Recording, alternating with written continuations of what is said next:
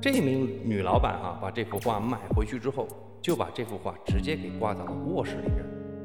加里宁带着这个画来到了画廊，说：“这个画我是真的不敢在家里挂。”第三个买家很快就登门拜访了，他也就是听说了这个传闻，执意要求购。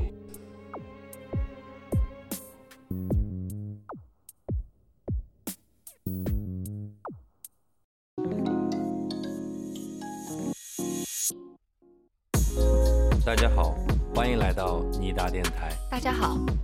今天我觉得咱们的节目得把格局打开，嗯，把好，视野放大。可以，我已经把手势摆好了，嗯格局打开，所以我觉得你今天咱们怎么都要冲出亚洲。嗯嗯，所以所以今天今天讲一个，所以今天咱们关注一起发生在乌克兰的一个真实的事件。哎呦，乌克兰的话，嗯那我不得不说 peace and love， ，Yeah, peace and love。对对对，今天我要讲的就是乌克兰魔化事件。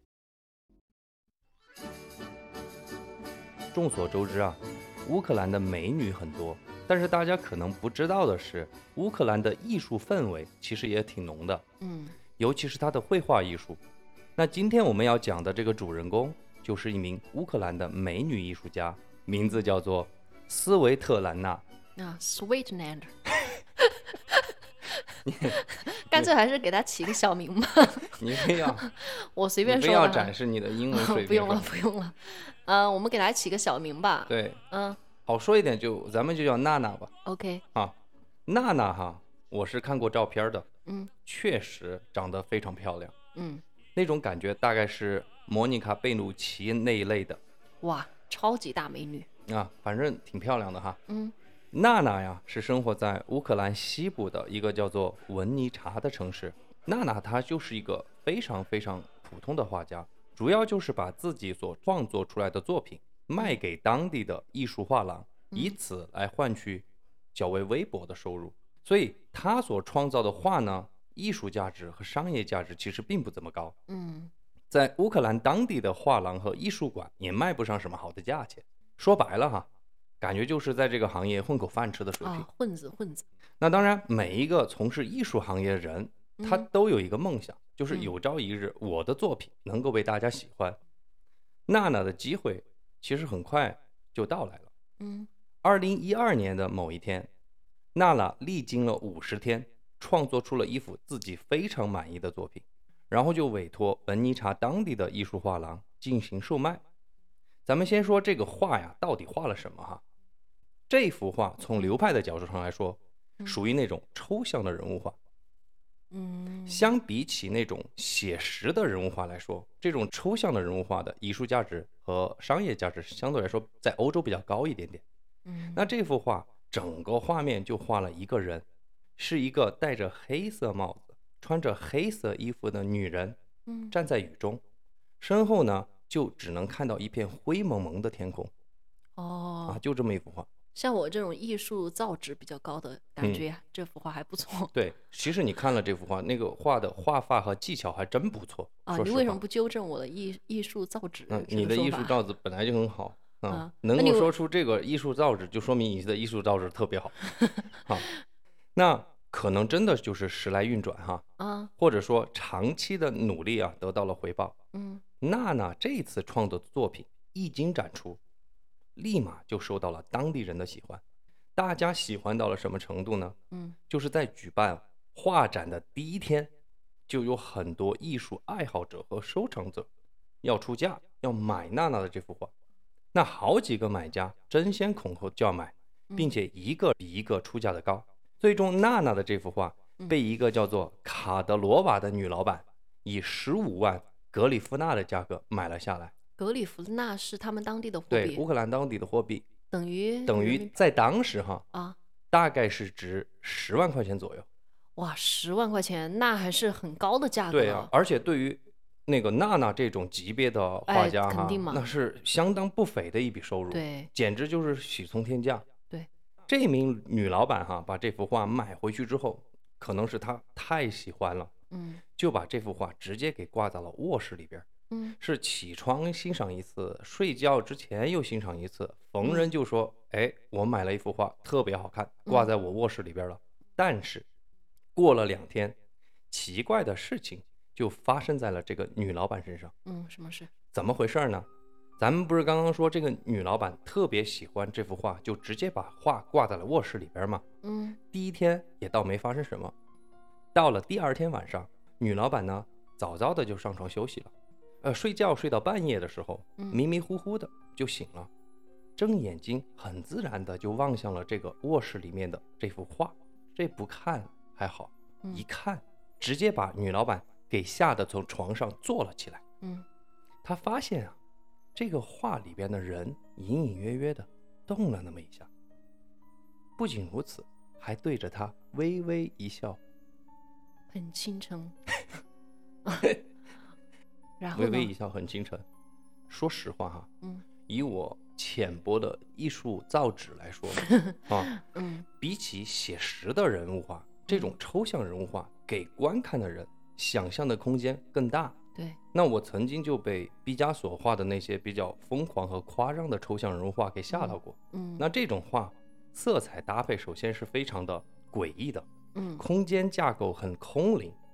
当这个画挂在了这个卧室上边哈、你从正面看是一张脸，你从侧面看好像是两张脸，嗯你从前面看好像是没有脸，你往后退一点全是脸，就这种感觉。嗯，我觉得角度问题。对，角度问题就是嗯技法的问题哈。所以你想，大半夜的，本身这个画就很诡异，嗯又加上女老板觉得这个画里边的人动了一下，所以在惊吓之中，她嗯就把灯打开了。当再次看向这个画的时候，嗯那一切又恢复了正常。正当女老板疑神疑鬼的把这个灯给关了，躺下之后，并安慰自己说：“哎呀，这可能就是自己的一个幻觉吧。”嗯那又隐隐约约的觉得，挂的这个画的那个墙啊的嗯墙根儿似乎站了一个黑影，并且这个黑影正慢慢慢慢的向他靠近，这肯定是把他给吓坏了哈。嗯出于本能，女老板就把这个被子给拉了起来，盖住了自己的头，并再次竖起耳朵听这个卧室里边是不是真的有什么人在走动。嗯突然，他就听到了一个声音，隔着被子对着他耳朵的这个位置，轻轻的说话。这不吓尿了吗？对呀、肯定吓尿了呀。所以整个这一夜哈、把女老板给吓得够呛，嗯一夜都没有睡觉。嗯那你想，昨天晚上没有睡好，第二天女老板浑浑噩噩的去上班，嗯下班之后啊，人就非常的疲惫，就直接躺在了床上给睡着了。就这么睡着睡着，突然又醒了，一看时间，凌晨三点半。嗯这一次啊，他就觉得有人开始在这个房间里面走来走去，那就赶紧爬起来嗯，跑向了这个卫生间，打开了卫生间的灯。嗯他想啊，可能我有幻觉，洗把脸可能就清醒了嘛。嗯但是他总觉得卫生间的门口似乎就蹲着一个人，露出半边的脸，就这么等着他，等着他用完卫生间之后出来。我晕哦，半张脸，嗯，这也太吓人了吧？对的。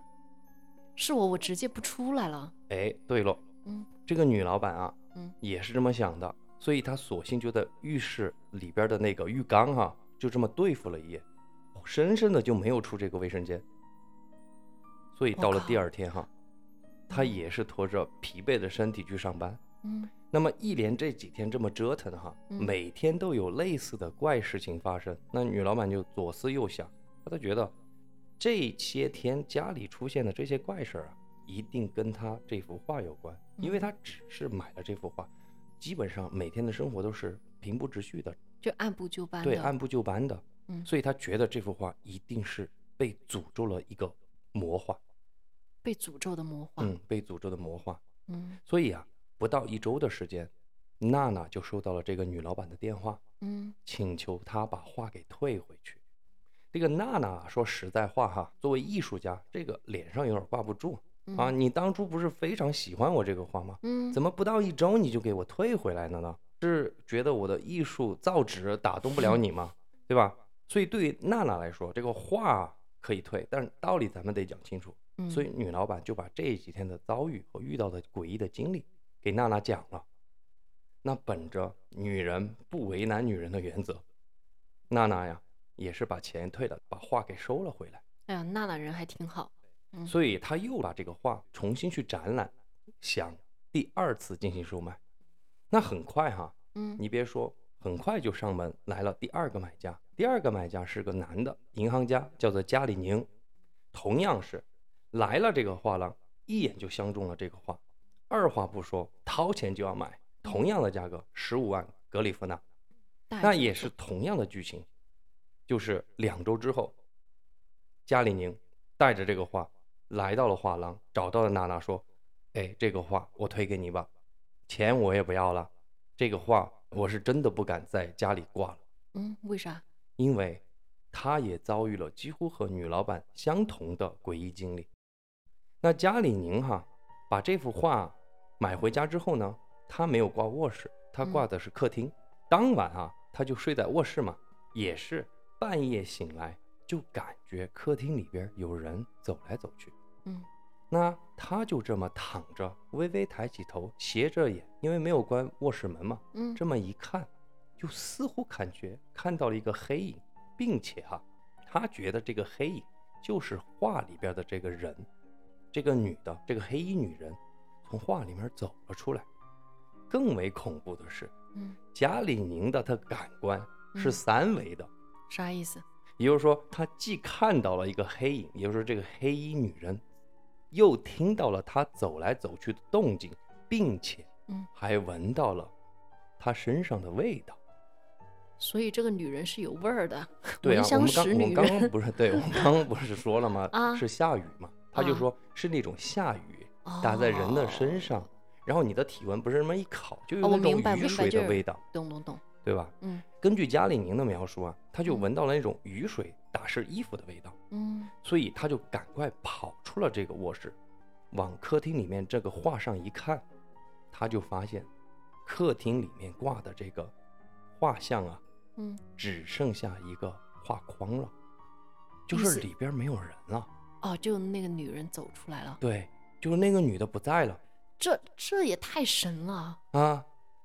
所以立马哈，家里面你不要看一个大男人，立马就精神崩溃了，当场就吓晕在了客厅里面，我觉得谁都得崩溃，啊这个情况。对，直接就睡着了哈。嗯第二天早上，加里宁从自己家里的客厅的地板醒来，他又看了看那个客厅上所挂的那幅画，嗯画中的女人还是完好的出现在了画布上，嗯，并没有出来，嗯所以他也觉得可能也是自己的幻觉。但是呢，后来这几天哈，嗯一到了夜深人静，相同的怪事又一幕一幕重演，也就是嗯说，这个女人又从画里边出来了。嗯而且加里宁连续几夜都碰到了画中的女人走出来，这个就使得加里宁精神彻底崩溃了。于是他找到了娜娜，说：“这个画我退给你吧，嗯钱我也不要了。那没办法呀，娜娜就只得把这个画又收了回来。所以娜娜的这幅画又再次被挂到了画廊里边儿，等待下一个买主。但这个时候，坊间对于这个画的传闻，可就慢慢慢慢的，在当地的艺术圈和收藏圈小范围的开始传播起来了。但是第三个买家很快就登门拜访了，为什么？他也就是听说了这个传闻，执意要求购此画。为什么呢？第三个买家哈、是一个东欧的大哥，嗯这个大哥啊，以前当过特种兵，后来转业经商，特别喜欢收藏艺术品，因为在他的眼里，哈，这种带着诡异传闻的艺术品，升值的空间非常的大。然后大哥阳气也重，对可能也不怕。对，嗯所以大哥哈，二话不说，掏钱就要买。嗯，但是别人这次娜娜非常的谨慎，因为说如果这个画要是再次被退回来，那嗯可就真的不好卖出去了。哎，是吧？所以娜娜就告诉大哥：“哎，大哥，您要是喜欢，您先带回家去挂着啊，嗯避避邪也好，嗯驱驱魔也好。但是如果你真的觉得有是什么地方不对的，您跟我拿回来，咱嗯们也不做交易，就嗯给你挂几天，免得说我这个画买了又被退回来。啊，你如果真的决定，哎，没问题，我想买，您再给钱也不迟，嗯挺讲道理的，对不对？对，但是大哥不吃这一套，嗯大哥觉得我必须买，因为万一真的这幅画因为这个诡异的故事给升值了，那嗯到时候你坐地起价怎么办？所以娜娜也拗不过大哥啊，你要买那没办法，就给你嘛。嗯，大哥付钱拿画走人。但是不出意料的是，也是过了一周，大哥已拎着这个画找到了娜娜，说：“算啊了，这个画还是退给您吧。”又遇到怪事儿了。对，这次是怎么回事呢？大哥半夜起来上厕所，嗯他就觉得有人跟着他，那么他就进入厕所卫生间啊去洗脸。洗脸这时候啊，他就弯下腰嘛，要洗脸嘛，这嗯么抬头一看，就看到镜子里边身后站了一个人，这个人不是别人，我靠，不会是那个女人？对，就是这个画中的黑衣女人。但是这次哈，她的眼睛没有瞳孔，只有眼白，就这么盯着他。大哥直接给吓尿了。不过大哥好在是当过特种兵的哈，啊，在这么危急的时候，嗯，决定再洗把脸。不愧是大哥。大哥又这么弯腰洗了一把脸，嗯又把头抬头一看，嗯这个镜子，那这一下子，大哥是真的一屁股就坐在了地上了。为什么？他发现这个女人还站在他的身后，并且往他的方向越来越近了。啊，这你这个讲的越来越像灵异故事了。嗯，对啊，对啊，这真的是真实发生的吗？这也太可怕这了。确实是真实发生的。在报道的过程中，确实是说了这些经历完全都是真实的。所以，嗯，所以大哥当过特种兵，他也嗯吃不消，嗯是吧？我嗯跟我跟人打过仗，啊，打过敌人，嗯杀过鬼子，但没有干过这个事情啊啊！所以大哥还是把这个画给退了回去。那么就这样，这个嗯画啊三次卖了退，退了卖，卖了又退，退了又卖，嗯就这么传来传去，这个画以及这个画里边的女人啊，就很快的在这个文尼察传播开了。而且不仅如此啊，在网络上，这个画也得到了大家的疯狂的转发嗯，和跟帖，很快就占据了乌克兰所有的网络头条新闻。越来越多人哈、就在嗯下面跟帖或者嗯留言，就嗯说自己当时也去参加了那个画画展，看到过那个画，当时就觉得很不舒服，只是不知道为什么哈、没有说，就嗯当时他就觉得很容易让他产生幻觉，多看那个女人几眼，就感觉魂儿被勾走了。然后还有甚者哈、说他看了好多眼，嗯于是送到了精神病院去治疗 了。反正我觉得这个东西越传越越对夸张哈。对，反总而言之，就是看过的人都觉得不舒服嗯啊，这是事实。那你想想，大家都觉得看到这个画不舒服，这样子一传十，十传百，那嗯么这幅画就被大家称之为是一幅受诅咒过的魔画。嗯而娜娜就是创作这幅魔画的魔女或者女巫。那这个事情确实就往灵异的事情发展了，对对啊，娜娜的风评被害了。不对？对。那事情讲到这儿，就跟你刚刚说的，嗯，我们这个故事按理说应该放在我们的灵异的那档栏目里对面，啊对不对？怎么是案件呢？啊，怎么是案件呢？那你别着急啊，嗯正当这个魔化传得越来越离奇和诡异的时候，乌克兰警方警察叔叔坐不住了，警方就觉得我怎么就不相信一幅画可能把人给逼疯，把你的魂儿给勾走吗？嗯那不行啊，我们警察要出来平事儿啊，对不对对？所以他们对于这个所谓的魔画以及这个画的作者娜娜就展开了调查。警方哈、咱们首先说一分为二，一组查人，一组查画。咱们先来说调查人的这一组警察做了什么哈。按照警方的正常流程，首嗯先要搞清楚事情，那就是嗯娜娜在创作这个作品的时候，她经历了什么，或者经过是什么。当被询问到这个问题的时候，娜娜其实一点儿也没有隐瞒，直截了当的告诉了警方。其实，第一个觉得这个画很诡异的人，并不嗯是那些买家哈，嗯而是他本人。怎么说呢？就是他在创作这个画的过程之中啊，嗯是有一天晚上，嗯也是半夜醒来，他感觉卧室里边有人，嗯抬头这么一看，就发现有一个黑影，人形的黑影站在了他的那个画架的旁边。这个黑影啊，似乎好像不会想要伤害他的样子，嗯，嗯所以他也就壮着胆子把那个灯给打开了，揉了揉眼睛，看向了那个画架的方向。嗯让他感到奇怪的是，本来画架上应该是白色的画布嘛，隐隐约约的，似乎被勾勒出了一个女人的轮廓。哎，娜娜就想啊，这个画布在我睡觉之前是没有动过的呀，我也没有去上面画画呀，怎么出现了一个女人的轮廓呢？所以，于是娜娜就下床，来到了自己的画架的旁边，嗯仔细这么一看，却又发现这个画架上确实是干干净净的，没有什么东西，并没有任何作画的痕迹嘛。于是娜娜也觉得，哎，自己是不是眼花了，嗯，或者嗯又想多了？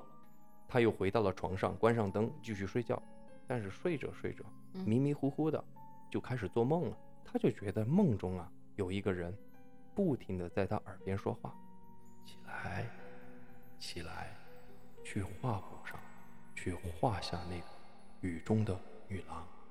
雨中的女郎，雨中的女郎。”就这么回荡在她的耳边。这样子的梦一直持续了一周左右。嗯那这不得不让娜娜觉得，哎，这是不是老天爷的提醒，嗯让她完成一部伟大的对作品，对是吧？我觉得艺术家都有这种神感来觉，之笔是我吧？觉神来得之笔，上帝把着你的手画的，对，对吧？她也觉得这样子，所以很兴奋，于是她就立马决定，不管自己害不害怕，一定要把这个梦中的女人给画出来。嗯所以就这样，娜娜半夜开始作画啊，你觉得这个画面也挺诡异的，半夜起来作画。嗯好，啊但是无论他多么努力的作画，到了天亮的时候，你想，画了一晚上本就应该画完的画作哈、嗯，天一亮他就发现这个画布上只有寥寥的数笔，哦这是很奇怪啊。对，这也解释了为什么说他画了五十多天，陆陆续续的花了五十多天才完成了这部作品。当然，呈现出来的这个所谓的女中女郎的这个作品，确实让他挺满意的。对，嗯，那么于是哈，五十多天来专注在画这个画哈，嗯你想想那些人看了几眼都会不舒服，那他专注的画了五十多天，所以娜娜在这五十多天也就出现了很严重的精神衰弱或者嗯神经衰弱、幻听、幻想的一切症状都有。他花了好长时间才治疗好，哇，这画确实不一般呢。嗯，嗯是吧？这个画狠起来，连作者、连画这个的人都要弄。对，你想，这个画是不是真的很有魔性？嗯那第二组，那么咱们来说第二组人，嗯查话的这组警察哈，查话的这个警察呢，主要就是想看看这个话的内容嗯到底怎么回事儿，他就会让人感觉不舒服。于是警方就请来了乌克兰几位比较著名的这种专门画抽象人物画的专家来鉴定，试图从这个专业角度，这个画的本身嗯来看到底怎么回事儿，让人那么快就能够置换。很快，专家在研究了好几天之后，嗯得出了三个结论。嗯第一个结论就是说，整个《雨中女郎》的这个作品背景非常的昏暗，并且雨夜的女人她身着的黑衣更加凸显了整个画作的那种昏暗感。嗯长时间的观看确实会让人感到昏昏欲睡的感觉。嗯，就很压抑。嗯嗯第二个，这幅画整体哈虽然非常的昏暗，但是这个雨夜女郎的这个脸啊，嗯特别的白，惨白惨白的。在这个惨白的基础上，她的眼睛我们刚刚不是说了吗？嗯是没有瞳孔的，只有那么眼白，所以这种感觉又更加凸显出这幅画里面的这个人没有那种人的感觉。哦，就感觉是个幽灵一样。所以你长时间去看，确实会让你感到神经很紧张，嗯然后心理的波动会增大。嗯这是专家说的哈。嗯嗯嗯第三个就是，就是说这个画面还有一种雾蒙蒙的感觉，因为嗯画的是雨夜嘛，嗯，是？吧？所以让人就感觉非常的神秘，从而长时间看了之后就会嗯产生恐惧。说实话哈、我觉得这三个结论嗯对于我来说哈、嗯反而说明了这个作品是不是非常的好画的。对，就嗯是你觉反不而觉说得明他是个成功的画是吧作。因为我说实话，我也看了过很多很多这种很抽象的画，包括世界的很多著名的镜画，我不知道你看没看到过。嗯我觉得画的那个地狱啊、鬼啊那些比这个恐怖多了。所以我个人看到这个，虽然有一点点那么压抑哈，但是我感觉还好，我还嗯觉得这幅画真的画的不错。但是说实话，恐怖的点或者诡异的点又来了，怎么回事呢？警察不是组织了几位艺术家，还有几位警官来一起来调查这幅画本身画了什么吗？嗯这几个人因为这几天长时间的观看这幅画、分析这幅画，哎，也出现了幻听、致幻的症状。哎，你让我来看看这幅画呢？难道说这个视觉会对我们的神经造成什么影响吗？我真的很怀疑。你很好奇是吧？对，但是我现在看了这幅画之后，我觉得其实还好，就是只会让我觉得这个画家很有艺术细菌的样对子，并不会让人你觉得跟我很的不感舒觉服真的啊是一样的。嗯，我待会儿给你看一个那个毕加索画的那个，对就是那个外星人就包着头那个，我觉得更恐怖。对啊。但是我觉啊得这幅画是不是真的有什么角度的问题，还是说什么长时间的观看嗯会影响人的神经吗？嗯，就我觉得太奇怪了，到底怎么对回事？你的这个奇怪的点嗯和警察不是他们看了也出现置换了吗？嗯所以在警方的内部也产生了动摇，就说，哎，是不是有魔力或者被下了诅咒，人的魂被勾走了哈？但是此时此刻，有一名警官，破案经验非常丰富的警官站了出来，嗯坚决否定了这种妖魔鬼怪的说法。这个警官提出了另外一个破案的思路，嗯，也正是因为这个思路，直接把这个魔化背后的整个阴谋给彻底解开了。还有个阴谋啊！对， 这个警官应该是布尔什维克吧？坚定的 唯物主义者。对对好，对，那是怎么那回到事底儿怎么呢？回事？这个警官啊，嗯他本人也是一个绘画爱好者，嗯他觉得说，哎，嗯如果这个画本身没有问题，画画的人调查之后也没有问题，那嗯一定只有一个地方会出现问题。我嗯想问一下，你觉得会是哪个地方会有问题？我想不出来。你想不出来哈，嗯，那一定就是作画的工具或原料上出现了问题，哦，对吧？这嗯个思路是不是一下豁然开朗了？对对，对，那这个警官提出这个想法之后，乌克兰的警方就立马请到了化学物品分析鉴定的小组，嗯来对于这个雨夜女郎的作画颜料、嗯作画的画布以及嗯画框嗯进行了严格的化学分析。果然嗯，就在这幅画所使用的那个颜料里边儿提取到了一定剂量的致幻剂。这个剂量的致幻剂啊，足够就让一个成年人在短时间吸入之后，能形成轻微的幻觉。如果你长时间的吸入，最严重的就可能引发非常非常严重的神经性的疾病，比方说就是幻想，哦，原来是这个样子，对？吧？哦，啊，所以哈，得到了这么大一个重大发现之后啊，嗯，警方二话不说，立马前往了娜娜的家中进行搜查。经过地毯式的搜查和排查之后，在娜娜的一个垃圾桶里边发现了一个已经快用完的颜料管，嗯从这个上面提取到了残存的致幻剂，就询问娜娜这个颜料你是从哪儿来的？嗯娜娜就表示说，哎，这些颜料其实是某一个画廊的老板送给她使用的。啊，因为作为一个完全依靠售卖自己画作的作家哈，这种颜料啊、画布啊这些其实是一个不小的开支。嗯，所以当有人送给你使用的时候，他也嗯欣然的接受，当然并，且他觉得这个颜料的颜色非常的艳丽，质量也比较好，他想都没想就欣然接受了。得到这个消息，那警察立马就往这个画廊去找线索嘛。为为了不打草惊蛇哈，嗯，警察没有直接找到这个画廊的老板，而嗯是偷偷摸摸的进行排查，终于在这个画廊的地下室里边儿嗯的库房找到了一瓶透明的小瓶子，里边的液体经过对比就是这个致幻剂，嗯再进行详细的对比，就发现这个画上的颜料所残存的致幻剂嗯，和这个瓶子里面的致幻剂是同一来源。所以就是这个画廊的老板，对，那哦肯定得到这么重要的一个证据，立马就提审老板了嘛。对，那就老板肯定就是第一嫌疑人了嘛。这个事情讲到这儿，咱们也不吊大家的胃口了哈。这个事情最终是谁做的呢？嗯是这个画廊的老板的太太做的，也啊就是老板娘做的。嗯，老板娘嗯，为什什么么啊？因为刚刚咱们不是说了吗？娜娜是个美女啊，啊，美女画家要卖画要到这个画廊卖啊。嗯这个老板啊，嗯就喜欢上了这个娜娜。哦啊是这这样子么的回事儿，但是老板娘发现之后啊，也嗯自己从中暗中调查了一下，嗯她发现其实别人娜娜对自己的老公没有兴趣，嗯别人娜娜一心是扑在了事业上和艺术上，使她老公自己的单相思。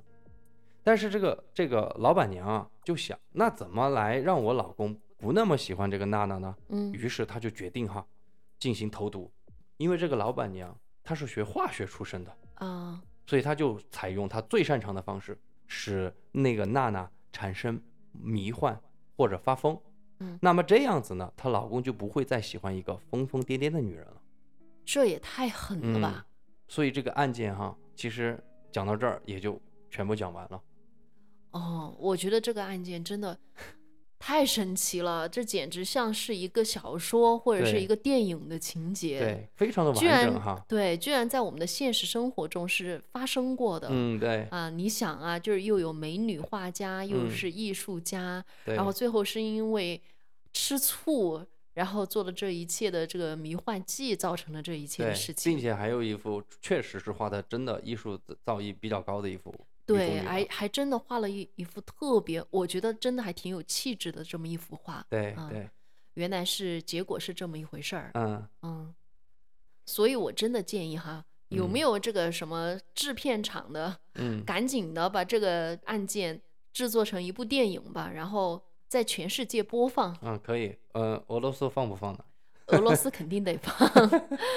对，因为艺术嘛，艺术才能够让大家带来和平。对对对，我、嗯我也觉得哈、嗯最后，其实我们讲到这儿就差不多，咱们这一期快结束了嘛。嗯然后我我也想，我把我最后想说的话想说出来，嗯就是我希望世界和平，嗯人类永远远离战火，嗯过上稳定、美好、安逸的生活。嗯，对，peace 嗯 and love，OK，、 Yeah, peace and love you. OK， 好那就那么咱们这一期就这么结束了吗？啊好，的好的。嗯那如果你喜欢的话，记得留言或者点赞收藏。嗯好，那就拜拜，下期见。下期见。歌唱出愛，他的真理遍布這地球，他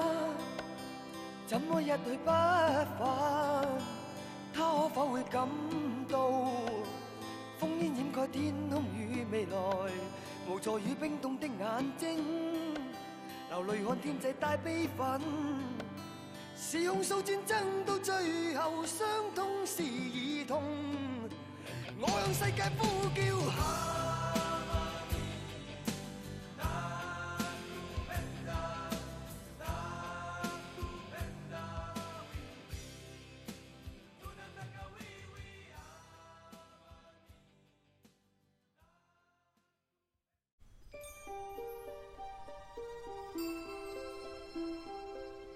有些居民就小心翼翼地走过去，往这个洞里面一看，只觉得黑压压的一片，深不见底。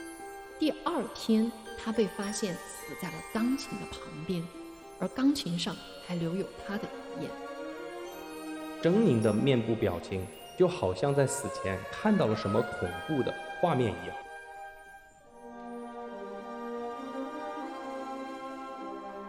大家好，欢迎来到尼达电台。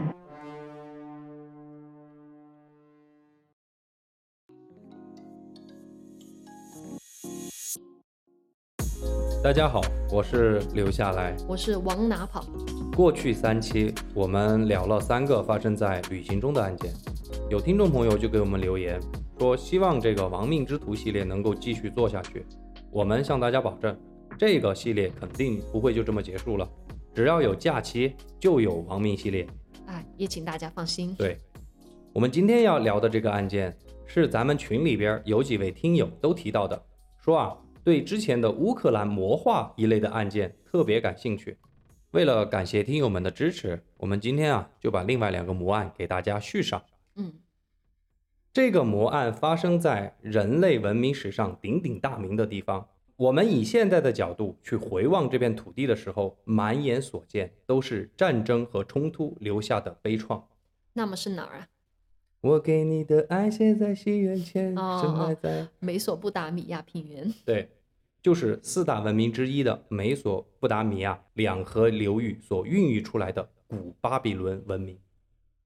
这一地区主要包括今天的伊拉克，当然还涉及到伊朗、土耳其、叙利亚等部分地区。这个地区我们都知道哈，是世界的火药桶。嗯，八十年代的两伊战争，九十年代的海湾战争，零三年的伊拉克战争，在人类无法保护自己生命的情况下，那些承载了人类四千多年文明的古籍和文物，更无法得到有效的保护。我看到过一个纪录片儿，在伊拉克，还有为数不多的博物馆从业者还勉强地维持着古籍和文物的保护工作，但是还有很多文物是埋在地下的，没有被挖掘出来。因为伊拉克动荡的政局根本就不可能组织起有效的措施去保护，于是那里啊也就成为了盗墓者的一个重要的财源。哦，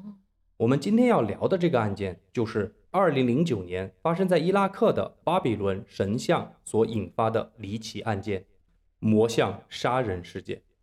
这个事情是发生在伊拉克的一个叫希拉的城市，这个城市是伊拉克巴比伦省的省会。从这个地名，你就可以看得出来，这个城市和古巴比伦有着密切的联系。嗯，二零零九年三月二日的早上，希拉市区的某条街道上发生了剧烈的震动，随后就听到了一声巨响。当地居民大概以为是地震了，于是都跑到了街上，这才发现剧烈震动以及巨响竟然是地陷所引起的。哦，也就是说，本来很平坦的街道中间哈、突然有很大一块地面给陷了下去。嗯，形成了一个很大的黑洞。有些居民就小心翼翼地走过去，往这个洞里面一看，只觉得黑压压的一片，深不见底。嗯，不一会儿，无数个关于这个黑洞的留言就在希拉市给传开了。最被广泛接受的说法是，可能马上要发生大地震了，因为地陷往往就是大地震的前兆嘛。嗯，所以当地很多居民都准备离开希拉避难。可是地震并没有如期而至，惊慌担忧的氛围始终笼罩着当地的居民。为了不让希拉市的老百姓处于这种担忧之中，那另外一方面也是为了调查清楚这场地面塌陷的真实原因嘛。希拉市的警察就开始介入其中。很快，警方就发现地面塌陷的真正原因是由一伙希拉当地的盗墓贼为了盗取古巴比伦的古籍和文物，打地洞进行盗墓。由于这个盗墓挖的面积太大，使得整个街道的地下被挖空了，这才发生了地面塌陷。哦，刚刚我们也提到，因为伊拉克过去常年的战争，普通老百姓的生活状况大约都是在贫困线上下挣扎。为了快速摆脱贫困，很多人愿意从事那些高风险高回报的行业。而希拉作为古巴比伦文明的现存地，也为这些人提供了快速致富的方式，那就是盗窃、倒买、倒卖文物嘛。所以，伊拉克的希拉市也是国际文物市场上十分著名的供货地。当警方介入之后，从事古巴比伦研究的考古队呢，也进入到这个塌陷的深洞里边儿进行调查。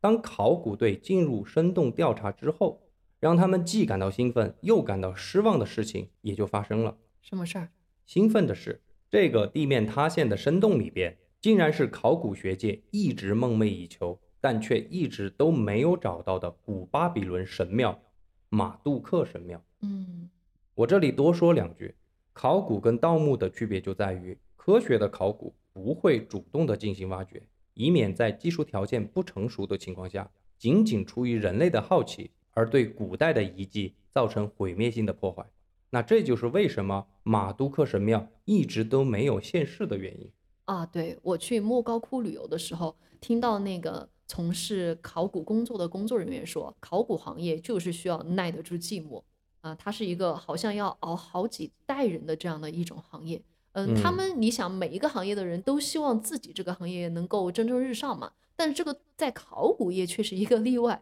因为嗯如果这个行业频频上热搜的话，有可能就是因为盗墓的人太多了，嗯，也是啊，考古人员不得不进行一些被动型的挖掘。所以啊，他当时说了一句话，给我的印象还蛮深刻的，就是说，虽然自己内心渴望这一辈子能有一些重大的发现，但是更宁愿这些珍贵的文物啊长埋地面，不遭到人类的这种肆意破坏。这句话说的才是这个行业者真实的内心。嗯那我们话说回来哈，伊拉克考古队发现的这个马都克神庙，它到底是什么？那谁又是马都克呢？简单来说，马都克就是巴比伦的守护神。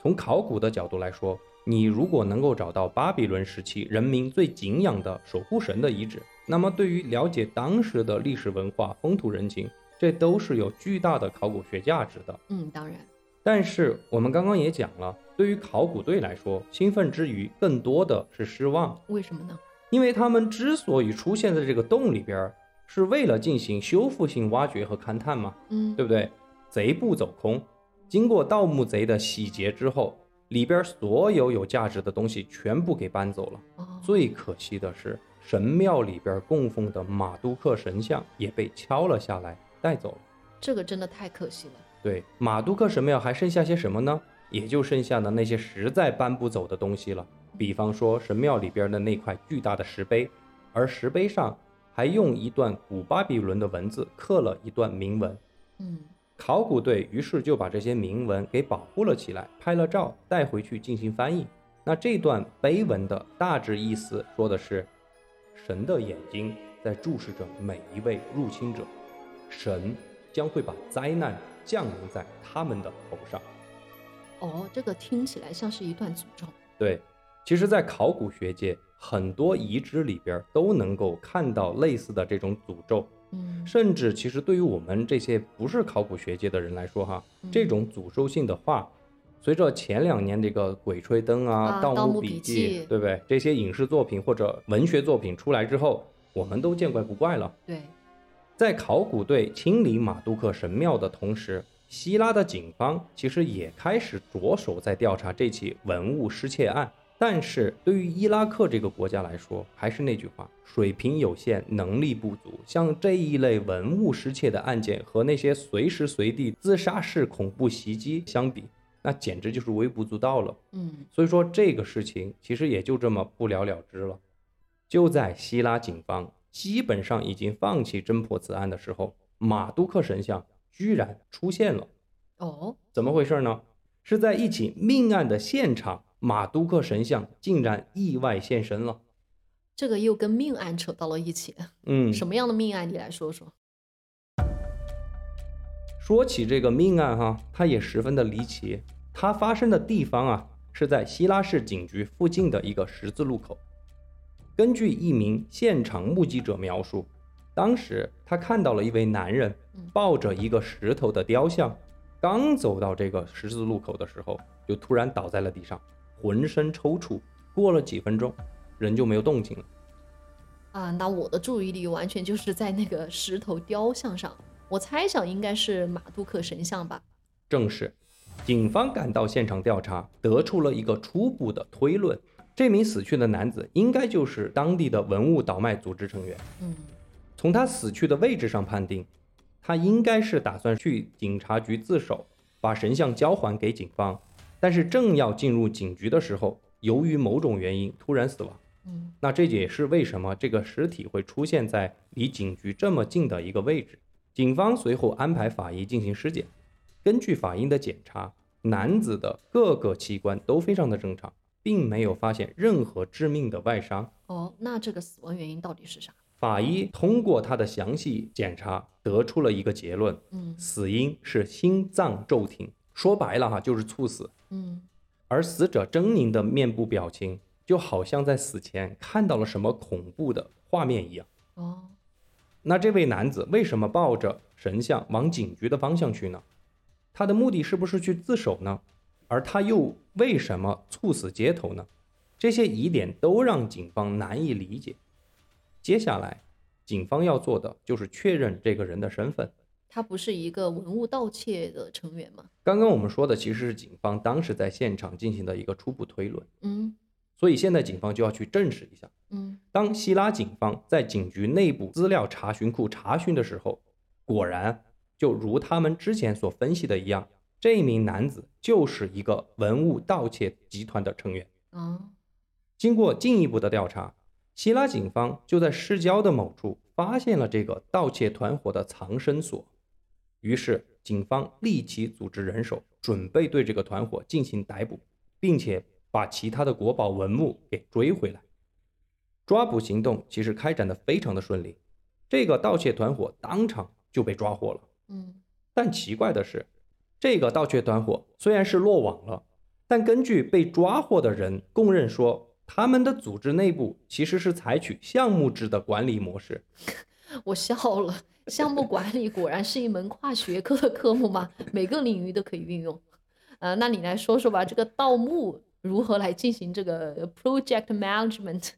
其实就是一个墓穴为一个项目，哦，在警局蹲着的这几个哥们儿哈是没有参加马都克神像的项目成员。啊，就是说他们其实是一个大的组织，嗯，这个组织中按项目分配了成员，对，然后抓获的这些人里面没有一个是负责马杜克这个项目的成员。对，就这个哦，意明思。白了。警方于是还是想加大力度审讯嘛。嗯你虽然是不同的项目，但是肯定都互相都认认识识嘛。，嗯那很快，其中有一名犯罪分子就交代，他说，啊参加过盗窃马杜克神像的那波成员，嗯，不知为何，在几个月之内，陆陆续续就离奇死亡了，哦，而且每个成员的死法各不相同，嗯有的是跳河，有的是上吊，有的是拿着枪把自己给崩了。如果一两个人是这种死法也就算了，嗯参加过马杜克神像盗窃项目的十几个成员，无一例外啊、全是这样离奇死亡。啊，这难道就是来自于马杜克的诅咒吗？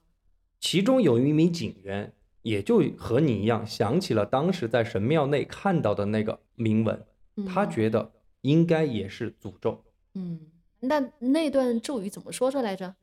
神的眼睛在注视着每一位入侵者，神将灾难降临在他们的头上。哎，你看，部分的警员就认为这些人的死亡可能就是因为诅咒而死，嗯而盗窃团伙的蹊跷死亡也在当地引起了流言蜚语，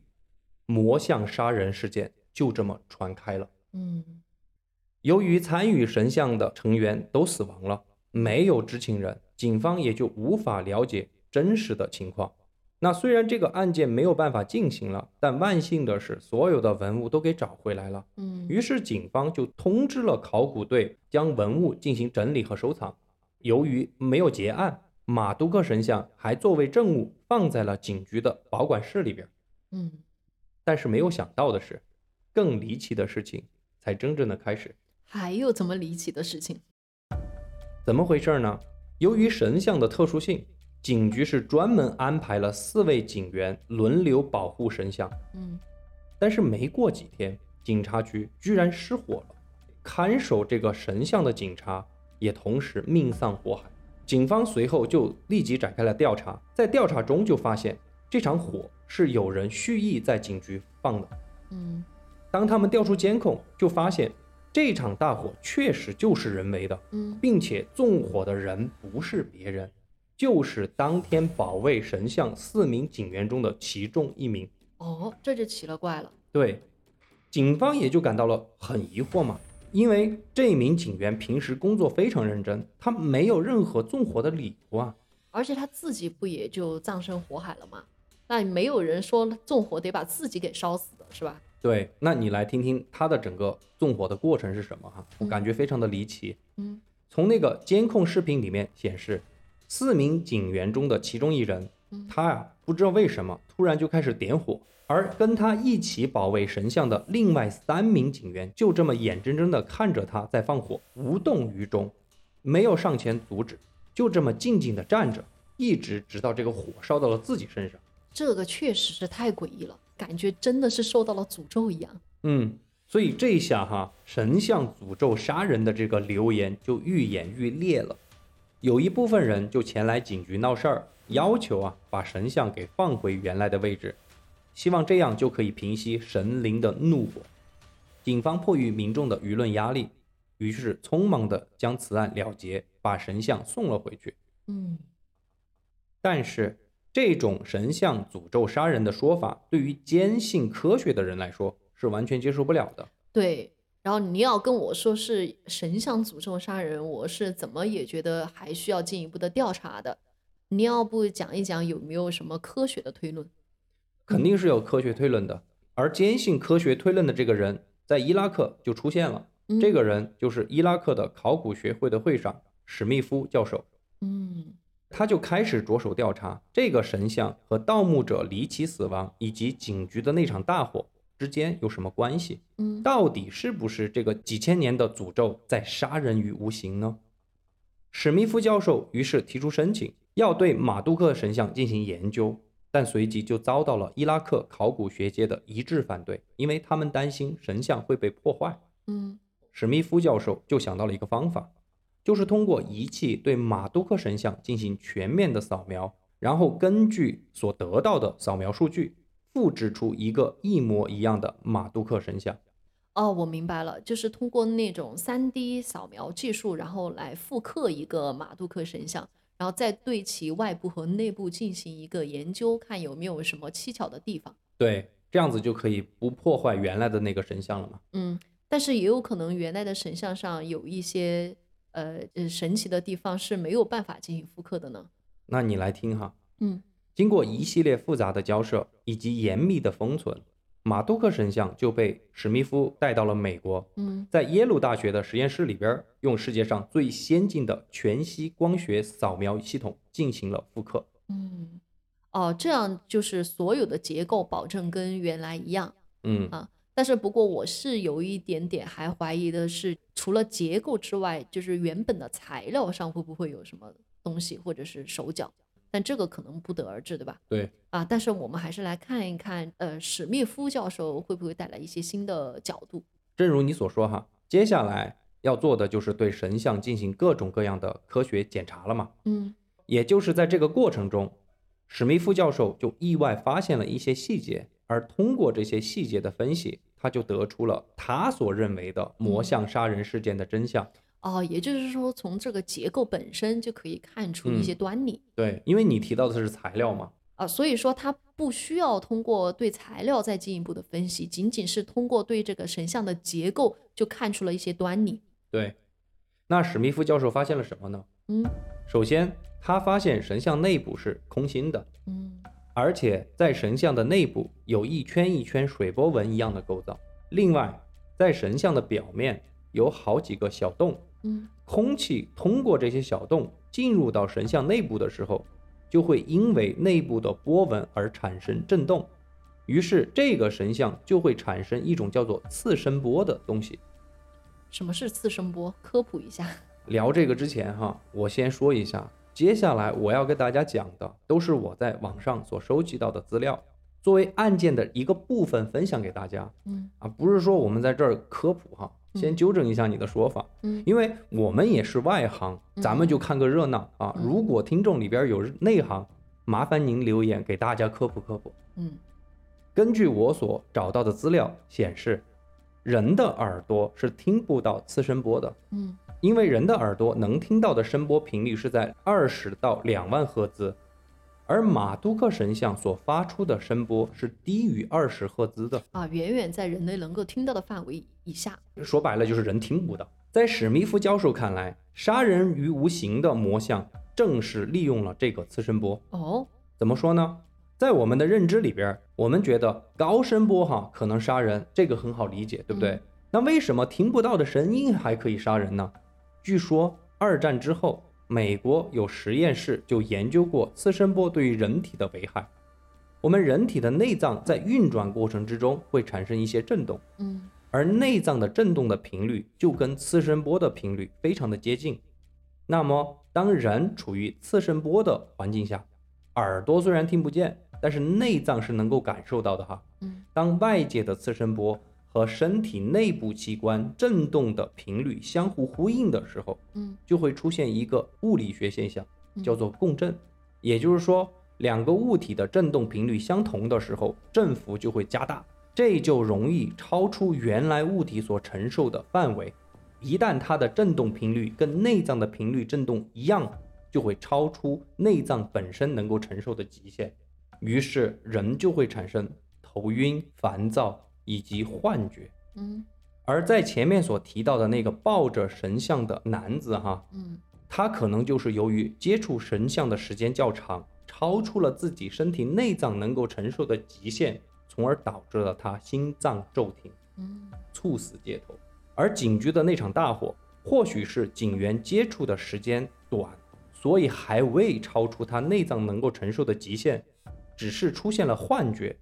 所以才会出现一名警员在放火，另外几名警员眼睁睁地看着他放火而无动于衷，嗯，大家都葬身火海。所以就是那一刻，他们可能由于这个内脏的这个震动，嗯而造成了这个精神上的对嗯这个幻幻觉，对吧？嗯，哦，这么一个解释，我在想这个神像的体积到底有多大？这个神像的体积，我们放在那个图片上来看，其实没有那么大。对啊，它一个没有那么大的图像，会影响那么多人的次声波吗？你问我吗？呃，我只是提出这个疑 虑。我确实解释不了你的问题哈。嗯嗯那自此哈，不管怎么说哈，不管我们还有什么疑惑，自此神像诅咒杀人的谜团似乎就被史蒂夫教授给找到了。就是由于马杜克神像的独特构造，发出了那些次声波，杀死的那些跟神像有过接触的人。啊，所以这是一个声音杀人的事嗯件。对，那这个魔像杀人案哈，其实我们到此就聊完了。嗯但是其实对于我来说，真正的谜团是：古巴比伦文明真的就到达了这么高的一个高度吗？可以利用如此先进的技术来保护他们自己的神像？三四千年啊，人类是如何制造出这种内部中空，然后旁边中间还有水波纹的构造，从而产生次声波的这种神像的呢？嗯对于这个问题，我看到网上有很多推论说，广泛的一种说法就是古巴比伦、苏美尔文明是外星人在过去光临地球的时候所留下的证据。对对对，我确实也在网上看到过。每次提到古巴比伦文明，就有人说，呃，早期的人类啊，就称自己受到过来自天空生物的帮助，教他嗯们如何来使用外部资源。嗯不过，我觉得这些也是未经证实的事情。嗯，包括你刚刚聊的那个马杜克神像，是否真的是由于发生了如此大量级的次声波而杀死的那些跟神像相关的人？由于我们也缺乏专业的知识，所以无法去进行一个解释，只嗯能说这个是网上对这个案件给出的最靠谱的一个推对论了，最吧？科学的一个对推最论科学的一个推论，就是如果听众朋友在这一个方面，比如说对这个物理学的现象比较的了解的话，也欢迎大家在我们的评论区给我们科普一下。对，不过对于你说的这个外星人 光临过地球哈，我倒是觉得古巴比伦文明有可能是达到了这样的高度的，嗯不是说他是就是发明了写作和数学嘛，嗯我觉得这个就很了不起，因为你知道写作嘛，我觉得就是逻辑和研究的一种集中体现，嗯对吧？？对，啊，而数学呢，更有一种说法是科学的尽头就是数学，所以我倒是也不排除当时的文明是达到了我们难以想象的高度。嗯不过不管怎么说哈，我还是很感慨，我们做到那么多的旅行主题的话题，然后啊，包括今天听了你这个古巴比伦的这个文明的这个案件，我觉得这个世界简直是太广阔了，太多我们嗯无法去解释的一个现象对啊、很多的可能性，对吧？所以啊，比起我去质疑自己不了解的东西和概念，我倒愿意去接受无限的这种可能性。嗯嗯对。其实用一句话来概括，就是大千世界无奇不有，浩瀚宇宙大有可为嘛。哎，对对对。嗯，最近有很多朋友催更，那我就接着你的案件再来一个魔案啊，咱们凑一个魔案三部曲。好，在讲之前呢，我得给咱们听友们多聊一句哈、因为我们俩也是上班狗，虽然我们很想一周多更几期，但是确实是精力有限，再加上呢，我们其实也不愿意水节目。虽然尼达电台确实是个新播客，我和留下来我们俩是资深的播客用户，嗯，我们其实知道听众一听就知道有没有水节目，所以我们想的是尽量把节目以我们能做好的最好的质量呈现给大家。所以作为新播客呢，我们觉得真诚是最重要的呃，那么在保证质量的情况下，我和留下来也在思考如何提高我们的效率，增加这个节目上新的频率。对，也特别希望大家能够支持和理解我们。好，那我就不多说废话了哈。啊、那咱们到目前为止呢，讲了这个魔画、魔像，我接下来来接一个魔曲。呃，魔像杀人案件呢，刚刚留下来讲的是次声波这种人的听觉系统捕捉不到，但是我们内脏器官能够接收到的一种声音。对，那我讲的这个魔曲，就是我们听觉系统能够捕捉到的音乐。音乐是怎么置人于死地的呢？一九五九年七月十七日，美国著名的爵士歌手比利·哈勒戴在纽约去世了，年仅四十四岁。比利是当时非常成功的一个音乐家，在爵士啊、蓝调啊和流行音乐方面都有很高的造诣。但是呢，我觉得他的成就可能也是痛苦造就的。怎么呢？因为他的成长经历啊是充满了暴力、色情、毒品和酗酒。一九五九年，也就是比利死去的那一年啊，他被诊断患上了肝硬化和心脏病。但是呢，疾病也没有改变比利吸毒和酗酒的习惯。直到我前面所说的七月十七日，比利啊被发现死于家中，死因就是肺部水肿和心脏衰竭。哎，伟大的音乐家可能都是这种相似的经历，比方说 Michael 嗯是吧？然而呢，在科学的死因之下啊，坊间却开始流传这样的一则传言：比利的死啊是由于受到了魔曲的诅咒。事实上啊，比利在他的事业早期确实录过一首很悲伤的歌曲。这首歌啊之所以被称为魔曲，是因为它也被称为死亡颂歌。哦，很多人在听完这首歌之后，都选择以自杀的方式结束自己的生命。这么神奇啊！啊。那这首二十世纪三十年代发行的歌曲啊，从它诞生之时开始，就跟死亡是紧密联系在一起的。那个年代，媒体报道了至少有十九起自杀事故，都是和这首歌有关。所以我在这里跟大家分享其中的几起比较有名的传说哈。好的，第一个案件就发生在英国，一位英国的军官在家中听一张新发行的唱片，其中就包含了这首魔曲。听完之后，军官好像是心神大乱，嗯，掏出一把手枪进行了自我了断。事后啊，这个家人实在找不出这位军官自杀的原因。回顾军官生前的行为，自然而然的，家人的目光就放到了这个唱片中的音乐上。但是，将自杀原因归结到一首歌，从而将这首歌污魔化，显然很不符合常理，也太过牵强了，对吧？对，然而呢，这个军官听到这首歌而自杀的新闻报道却出现了，而且在英国引起了不小的轰动。其实从我现在站的角度去看，我觉得这个我们今天看起来是无稽之谈的新闻，是有它的合理之处的。怎么说呢？啊，首先当时正值二战时期嘛，嗯一位军官失去生命的事件本来就具有其新闻价值，对，第二呢，这首歌最有名的版本就是我前面所讲的那个比利他所演唱的，而由于这首歌唱的太过于悲伤，BBC 是禁止了这首歌播出的，直到二零零二年才解禁哦，等于说现在是可以听到这首歌啊，现在可以以听啊。待会了。儿我要去听这首嗯歌。嗯，所以啊，本来就臭名昭著了这首歌，你想它会不会成为新闻的噱头？肯定，所以博取的威力就这么流传到了其他国家。那接下来的我要讲的这个事件呢，发生在比利时，在比利时的一家餐厅，人们呢一边享用着美食，一边欣赏音乐。有人就提议，哎，请这个乐队演奏一下这个当时大火的魔曲。嗯，结果没有想到的是，这个曲子才演奏了一半，就有一名啊在餐厅就餐的匈牙利人大喊了一声：“我实在受不了了！”紧接着，这名青年就像疯了一样掏出手枪引弹自尽。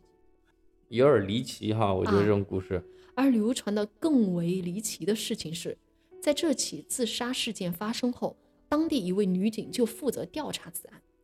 她就不相信有音乐可以杀人。那么，出于这种不相信之下，警察就去买了一张包含魔曲的唱片来听。嗯，没想到，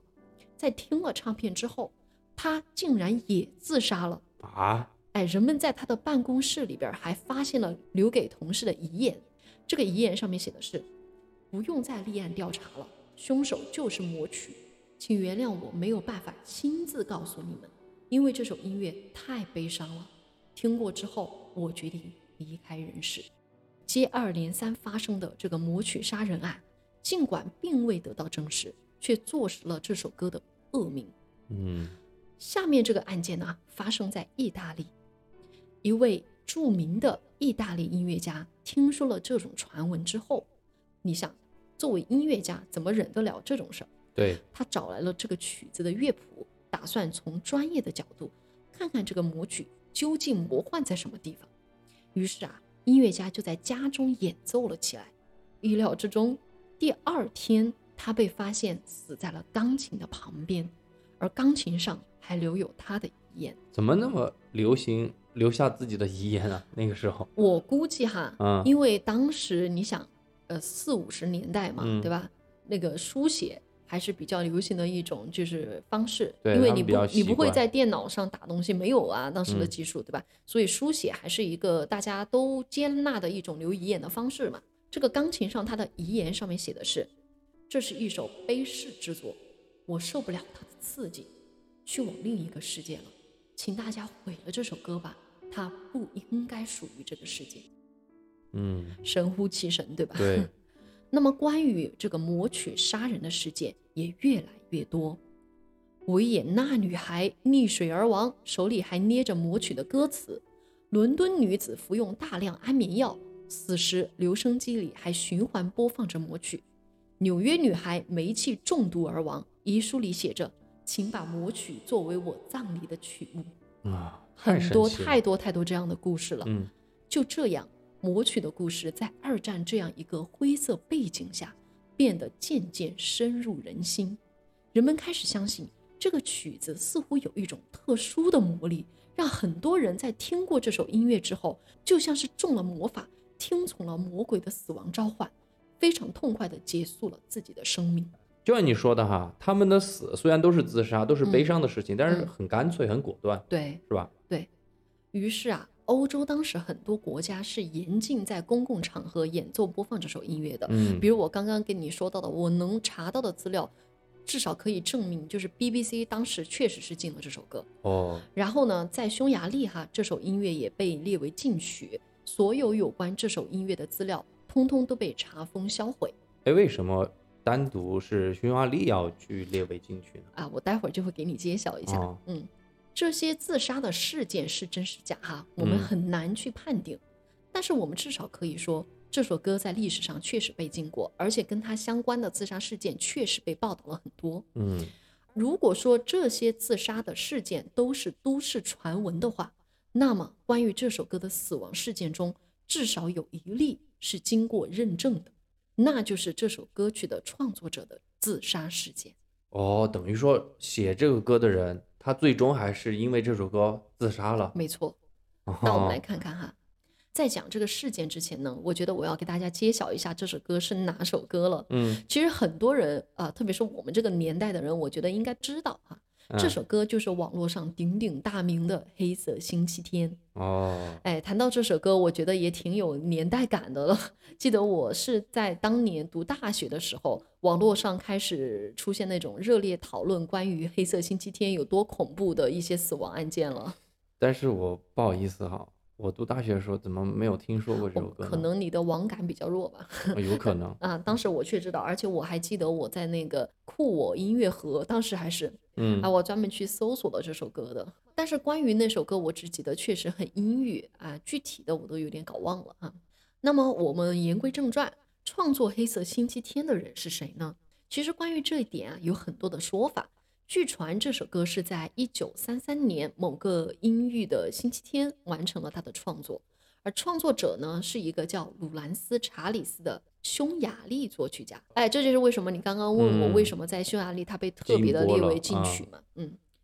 那么鲁兰斯呢，他是一个家境非常贫寒，却胸怀理想，立志成为一名出色钢琴演奏家的这么一个人。只可惜呢，他的资质较为平庸，又没有受过良好的这种音乐教育，所以他的音乐其实是完全靠自学，钢琴的演奏水平也就可见一斑了哈。嗯据说他是连乐谱都不太读得明白的这么一个人。当时呢，他有一个女朋友，他的女友啊，对这个鲁兰斯就说过这样一句话，就说啊，音乐这条路哈，你走不通，你还是那个换条路走吧，要不然基本的生活都成问题。那肯定啊，两个人过日子，我们得想得更现实一些，对吧？对，但是鲁兰斯呢，当然不肯放弃自己的音乐梦想，他是听不下去女友这么对他说的哈，自尊心作祟之下呢，两个人就吵了起来。结果啊，女友一气之下就走了，从此呢，鲁兰斯就开始郁郁寡欢啊，失去了自己的女友。所以鲁兰斯这哥们儿是选择了事业，没有选择爱情。不久之后的一个星期天呢，他独自在家中思念自己的女友哈、原本晴朗的天空突然就乌云密布，紧接着这个就大雨滂沱。这个鲁兰斯心有所感的就说了一句：“这真是个黑色的星期天。”当时呢，他就像醍醐灌顶般的突然开窍了，走到钢琴边，一边弹一边写曲。很快，一首充满这种悲伤情绪的《黑色星期天》就此诞生了。莎士比亚曾经说过，嗯， 只有失恋才让一个人能够达到非常高的艺术造诣。所以这也就是为什么我无法达到那么高的造诣的原因。你这是在凡尔赛吗？ 那我们说回来，《黑色星期天》啊，其实一开始并未在这个音乐市场获得关注，直到一九三六年哈，在英国录制并正式出版，到一九四一年由我之前提到的这个比利这位歌唱家进行了演唱，这首歌才走红。而在二战期间呢，鲁兰斯是被关进了纳粹集中营的，但嗯最终呢却活了下来。他后来也在戏剧院和歌剧院工作，尽管一生都致力于写歌，但是他再也没能写出像《黑色星期天》如此成功的歌曲了。戏剧性的是啊，成名之后的鲁兰斯曾经还试图重新联系上自己的前女友，但是呢，他却得知女友已经服毒自尽了。哦，那么坊间也有传言，女友尸体旁也有一张纸条，上面写着《黑色星期星期天》的天歌词。也有哦传言说，纸条上其实只写了两个词 “gloomy Sunday”，也就是黑色星期天。啊，等于又是一个因为黑色星期天而自杀的。对对，而且是这个灵感缪斯，相当于、嗯令人匪夷所思的是啊，几十年之后，年近七十岁的鲁兰斯·查理斯手握《黑色星期天》的乐谱，爬上了高高的窗台，随后一纵而下。嗯，说来也奇怪呀，自从鲁兰斯离世之后，黑色星期天的魔力仿佛不在了，嗯这没有相关的报道说有人再因为他而自杀了。嗯这个案件呢，或者说我们说这个故事呢，讲到这儿我就讲完了。嗯，那我的问题是，《黑色星期天》这首歌真的是魔曲吗？我也是想问这个问题。我在这儿啊，可以给大家分享一下里面的歌词。这个当然是我翻译的哈，可能没有原文的那种韵脚，嗯啊，但是我把大意给大家说来听听。嗯，黑色是星期天的颜色，带着阴影，我度过了星期天。我的心和我都决定结束这一切。我知道，很快会有蜡烛和祷告者为我而悲伤，请他们不要哭泣，他们应该知道，能够离去，我很开心。死亡不是梦，只有在死亡中，我才能爱抚你。在我遗留的时刻，我也会祝福你。那哎我觉得这个歌词其实写的也挺好的，嗯，它很有点像那个诗意，对阿根廷别为我哭泣那种感觉，啊是吧？对淡淡的对忧伤。嗯但是呢，我觉得这个歌词非常的具有情绪上的吸引力。我指的是对于内心本来就抑郁、绝望的人来说，嗯因为他的歌词主要是说啊，死亡是一种解脱。我觉得这是说到了一些，比如说抑郁症患者他们的心理，对吧？对，那除了这个歌词之外呢，也有音乐家分析了它的曲调，嗯说这首曲也运用了大量的这种不和谐音阶，违反了乐理的音乐组合、音符组合，就容易激发人的紧张、愤怒、焦虑等情绪。嗯，我估计是不是这个意思？就是嗯它那个音阶跳换和转化非常的突然。嗯，很多恐怖片儿就是这种嘛，对对对当当当当当当当当当对对对对对对对这样子，对是吧？我觉得在当时的历史背景下，我也说了，对吧？二战时期有这种精神和心理压力的人绝不在少数。对所以可能有些听歌者啊，是在歌中找到了理解和同感，或者被激发了内心黑暗的一面，因此做出了放弃生命的决定。对，而这个创作者鲁兰斯曾经也说过这样的一句话，他说：“当坐拥这首歌的成功时，我觉得自己就像一个有罪的人。这首歌的名利对我来说是致命的。我把我对生活的失望写进这首歌里，而别人也在这首歌里找到自己内心的伤痕。”嗯我觉得他的这个说法就刚刚证实了我之前的一个推测。嗯，我觉得就像他自己说的那样，内心绝望的人在这首歌里被唤醒了绝望，同时被鼓励着摆脱这种绝望。所以这就是为什么很多人听到这首歌会选择自杀的原因，包括鲁兰斯自己，他为什么七十多岁之后还因为这首歌自杀？我觉得也是一直以来他自己内心应该是有这种抑郁的因子在的，对吧？对，然后呢，这种名利带给他的，他发现自己这首歌也导致了很多人真的去选择了轻生，可能这是对于他的一种道德上的质问，所以他为什么承受不了这种负荷而选择最后结束自己的生命？我觉得这一切都是可以有这个心理学的原因去解释的。对，所以如果咱们有这种心理上的疾病，我觉得真的要尽快的去看一下心理医生。嗯、包括我们的听众，我说这些话并不是说让你就去听这首歌，然后从中找到什么样的一个解脱的方法。对，嗯，其实关于抑郁症的话，我们也不能够真正的去有同理心吧，就是对我们不是抑郁症患者，很难去理解，就是你们内心那种就是很悲伤的情绪。但是如果你觉得还信任我们的话，至少你可以跟我们倾诉吧，就我们可以做一个倾听者。对我们嗯不能在专业上帮助你，你一定要去找心理医生，但是对我们一定愿意倾听你的故事或倾听你的经历，对，是吧？嗯，我总结一下你刚刚说的这些嗯吧，嗯就是我是觉得歌曲是一九三三年，对吧？嗯我们也可以知道，一九三三年那个时段是历史上的大萧条时期，嗯，紧接着过来就是二战。你想，人类一直笼罩在经济大萧条、二战，然后是战后创伤，对不对？嗯这些都给人带来非常阴郁的嗯这种氛围和感觉，所以我觉得这可能也是黑色星期天诞生的原因。对，当然，它也是一个谱写爱情、失恋的那种感觉，嗯，所以这几个氛围和要素混合在一起哈，就可能让这个音乐显得特别的悲伤。所以我觉得很多自杀应该是听了这个音乐，像你说的，是一种诱因，嗯而不是本因，对吧？对对对啊，所以啊，这个话就说回来，本来是呃三四十年代的音乐，对吧？为什么后来又回到了我们的视野当中呢？是因为一九九九年啊，德国有一部电影叫《爱与死亡之歌》上映了。哦，电影啊，就讲述了一段三角恋以及一首歌如何引发了一系列的自杀案件。所以这就是为什么《黑色星期天》啊，在半个世纪之后又重新出现了新闻之中，出现在了我们的大众视野之中。感兴趣的听友们啊，可以去看看这部电影。对我接下来马上就要去听一下这首歌。嗯，好 啊，，我不是为了要去听什么自杀的感觉，而是说想去通过这个音乐去回应一下那个二战给人类带来的难以抹去的这些悲伤的记忆吧，对对吧？？我也希望大家能够积极的向前看，嗯，因为你想想，我们现在可能听这个音乐根本就不会自杀了，为什么？对现在的世界和生活多么美好，嗯目前这两年这个世界又开始混乱了起来， 但是我们希望哈，这个世界会越来越好吧。对，嗯嗯，好，好，那我们今天的这个节目就讲到这儿好吧，那就下期见了哈，啊，拜拜。拜拜。